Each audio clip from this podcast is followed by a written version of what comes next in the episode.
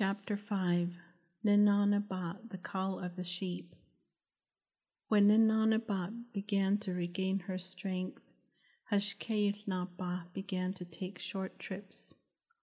Staying at home was difficult for Ninanabat because the memories of the sounds of laughter her children made when they were younger and when they were all still at home made her very lonesome for her daughters. One morning she told Hashkeh Yithnaba, Chenak asadakshishya. Loneliness nearly killed me. Ashe de bebiket na shado lel. I will be the one to follow the sheep. I will possibly be able to withstand this hardship by taking care of our sheep. Hashké Yił Naabaah caught his breath at his wife's words, then said, Ashikeyet lanachandan lkad. Binnitid abit enachandan lkad. Nije na e eh lagon hitrako tradadije. Do das hita das li bet hatzit shiaje. De bebiket di nathigi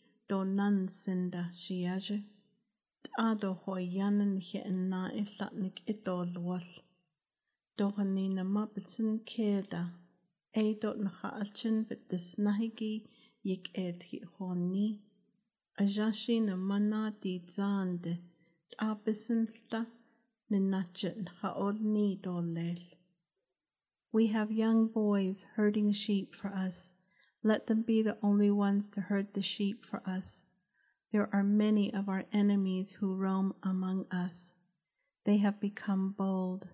They are to be feared, my little one.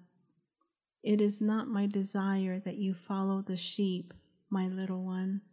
Without warning, one of our enemies will come up upon you. Why don't you stay with your mother? She is also suffering from our children having been kidnapped. Even though your mother has regained her health, stay with her. You will be her strength. She replied, Oh, Shamana di zado panahocho akonde sheet andi do choho ego ti.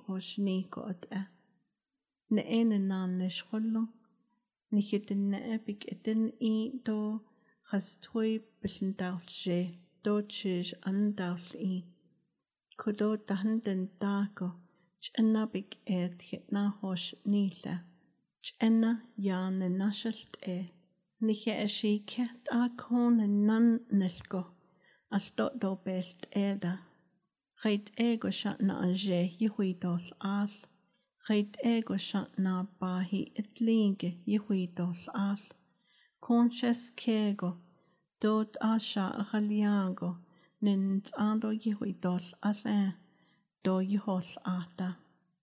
Yes, my mother has regained her health but I am still suffering terribly. You have work to do.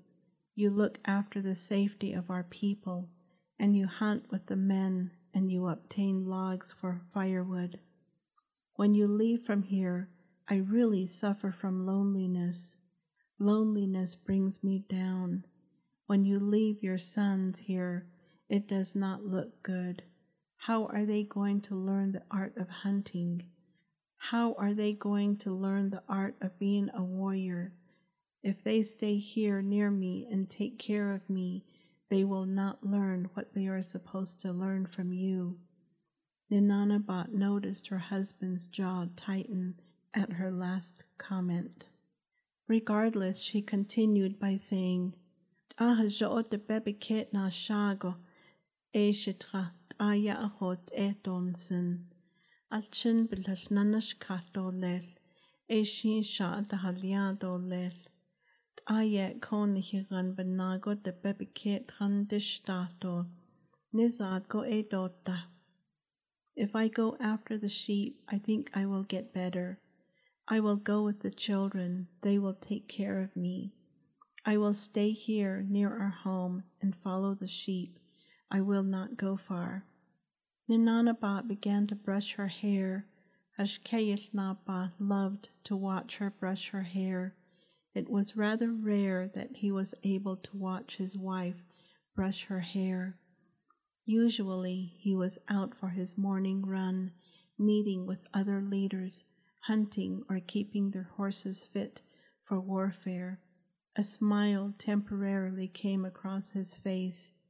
He remembered how Nananabat's hair had fallen across his chest the night before. It lay softly on his chest, caressing his chest, his nipples, and his arms. His mind would not let go of the sensuous scent of her hair that still carried the faint scent of yucca soap. He remembered he wanted to hold his beautiful Nananabat in his arms, but he did not want to disturb her sleep with his movement. He was satisfied that his Nananabat was willing to sleep near him again. He was satisfied knowing she was sleeping through the night instead of crying all night long. For so long his mind and his body yearned to feel her nearness and to feel her soft touch that easily excited him. Hashkeh Yithnaba could not keep away from his beautiful Nananaba.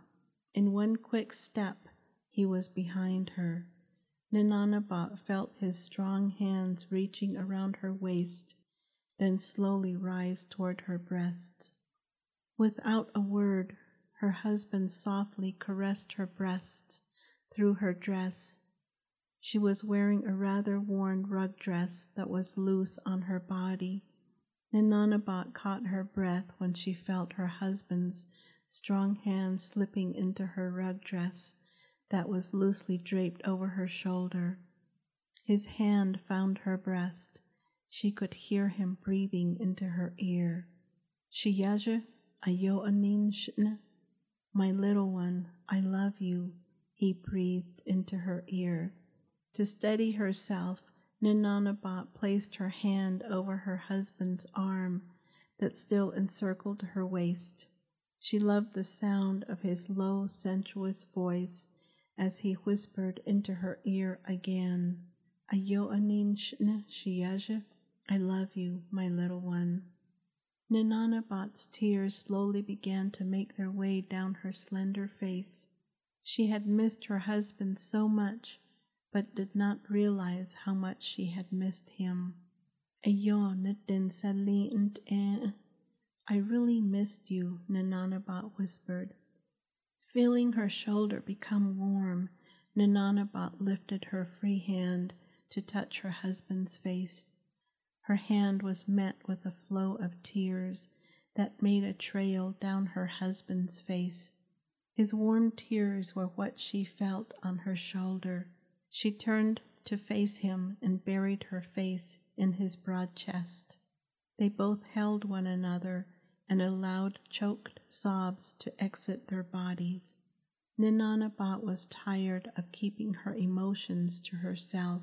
Her cries, tears, and sobbing were the most emotion she had displayed in her husband's presence in so long. Hashké held her tightly and choked back tears as he said, "Dochrón ego hishden si tliint antla shiage. We have missed one another so intensely, my little one. Yea, gonten salient I really missed you, he added as he held her ever so tightly. Ninanabat whispered into her husband's ear and said, I will get better for you now. Shito ayo at ego, ayo ninshne. I also love you ever so much. Eshin de bebikit na shago, but nachet nada desh it is possible that if I follow my sheep, I will get better. Hashké Yił Naabaah felt such tenderness for his wife. She was so frail, and yet she wanted to get well for him and for her children. Hashké Yił Naabaah slipped his hand into the opening of her rug dress once again. He wanted his hand to gently caress every part of her soft, frail body. His shoulders shook with quiet sobs. It had been so long since he had been able to touch his wife's soft skin. He was shocked to feel how thin his wife had become since the kidnapping of their daughters. Hashké Yił Naabaah knew he loved his beautiful Nananaba, but he realized he had fallen even more deeply in love with his wife again. He wanted to memorize her scent. He wanted to memorize the fragrance of her long hair that hung down. His hand followed the long strands of hair that ended below her thin hips. With Nananabat's hair tangled in his fingers, Hashké Yił Naabaah bent his knees so he could be closer to his wife's face, then pulled her even closer and hungrily began kissing his wife. First her soft lips, her open mouth, her cheeks, her soft neck, behind her ears, her earlobes, and he began kissing her breasts through her thick rug dress. Nananabat was secretly wishing the sun had already fallen down behind the mesas toward the west, pulling darkness behind it, but it was still morning. They heard footsteps outside their hogan. Someone knocked on the side of the doorway near where the thick rug was hanging. The long, thick rug was used to provide privacy and to keep out the cold. Hashké Yił Naabaah hoarsely whispered, Nitsi shilapik idestes. Your hair is wrapped around my hand. The visitor knocked again. The visitor then said loudly, Shema, Sindash. My mother, are you home? It was their youngest son, Egonaba. Hashké Yił Naabaah was still frantically trying to free his hand. All Nananabat could say was, Ya, what? Their son did not hear his mother say, Wishdan, come in, so he patiently waited for his mother to invite him into her home. He knew his mother took time in the morning to wash her hair or wash her body in the early morning, so he hesitated. Finally, Nananabat was able to say, Shiyaja, wait, my little one. With his hand free, Hashké Yił Naabaah looked at his wife. She was straightening her rug dress, which her husband's hand had stretched a little at the shoulder opening. Without having anything else to say, Nananabat said, Wishdan Shiyaja, come in, my little one. Their son, Egonapa, entered and stood in the doorway as his eyes became used to the dark room. He was surprised to see his father in the Hogan. He nervously greeted his father by saying, Ya'at e shija'e, greetings, my father. Oh, Ya'at e sha'awe, yes, greetings, my baby. Hashke Yilnapa said, responding to his son's greeting. Usually, Hashke Yilnapa referred to his sons with the word Sheyet, my son. It was only in the presence of Nananaba that Hashké Yił Naabaah addressed his sons with the word She'awed. It was a sign of respect that he wanted to demonstrate to his sons in the presence of their mother. Nananabat looked at her husband, who was sitting on the floor. He was tying his bow guard around his wrist. She had heard her husband address their sons before, but the word Sha'awet sounded so new. She loved the way it sounded as it came out of her husband's mouth. She wanted to hear it again. She wanted to hear him tell her he loved her.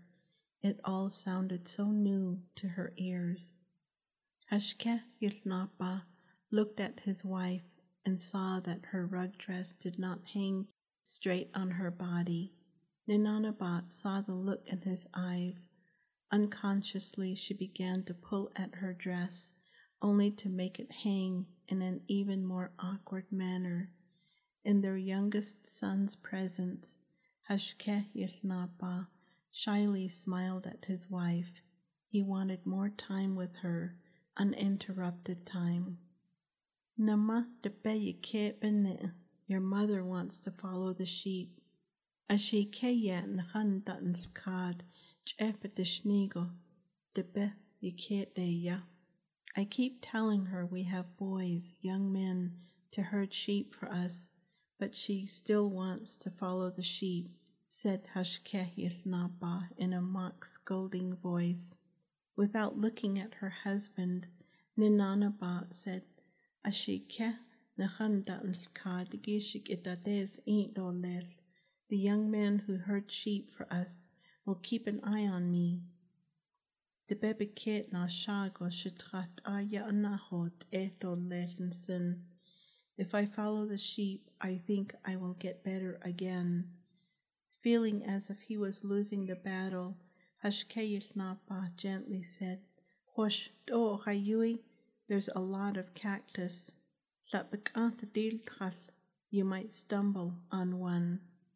Their son, sensing his mother's dangerous plans to follow the sheep, intervened and said, Shama do eho zinda, wajo ba'agoye ya'at e nadlel, akwet e na ya'ahot e, oye nahatzit, asho de shama, ahoran genan nagot e na ya'at e, shadike bit this nahigi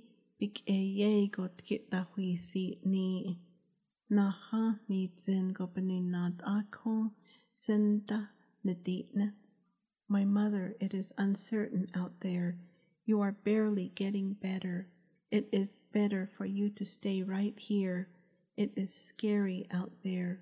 Please, my mother, it is better for you that you stay around the home. We really suffered from the kidnapping of my older sisters it is for your protection that we are telling you to stay here. Ninanabat lovingly responded to her son by saying, I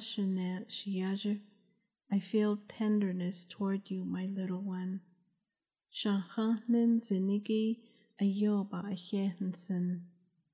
I am thankful for your need to protect me. Shittebet Ayobatin Sali. I have become very lonesome for my sheep. When I follow them, they cheer me up. Ninanabat's son looked helplessly toward his father. His father answered his look by saying, Ela, I guess it is that way. The two men loved Ninanabat, and they wanted her to get even stronger because more leadership meetings were being planned toward the end of the harvest. Hashké Yił Naabaah followed his son out the door, but not before he stroked Ninanabat's hair lovingly and said, Nitsik Your hair nearly got the best of me. Ninanabat smiled at the tenderness of her husband. She found the sound of his voice and his soft touch to be so sensual. Hashké Yił Naabaah followed his son out the door. Ninanabat reluctantly watched her husband leave her home. She smiled as she watched her husband's wide shoulders and narrow hips exit her home. She shook her head to stop herself from thinking sensual thoughts of her husband. If she was going after the sheep, she would have to have a clear head. She had to be alert. Pashke Yilnaba ordered several young men to help herd the sheep. He quietly told them of Nananabat's plan to also follow the sheep. He also asked his youngest son to accompany his mother to ensure her safety. He loved his children's mother and he wanted to keep her strong. He vowed to reunite his beautiful Ninanaba with their daughters.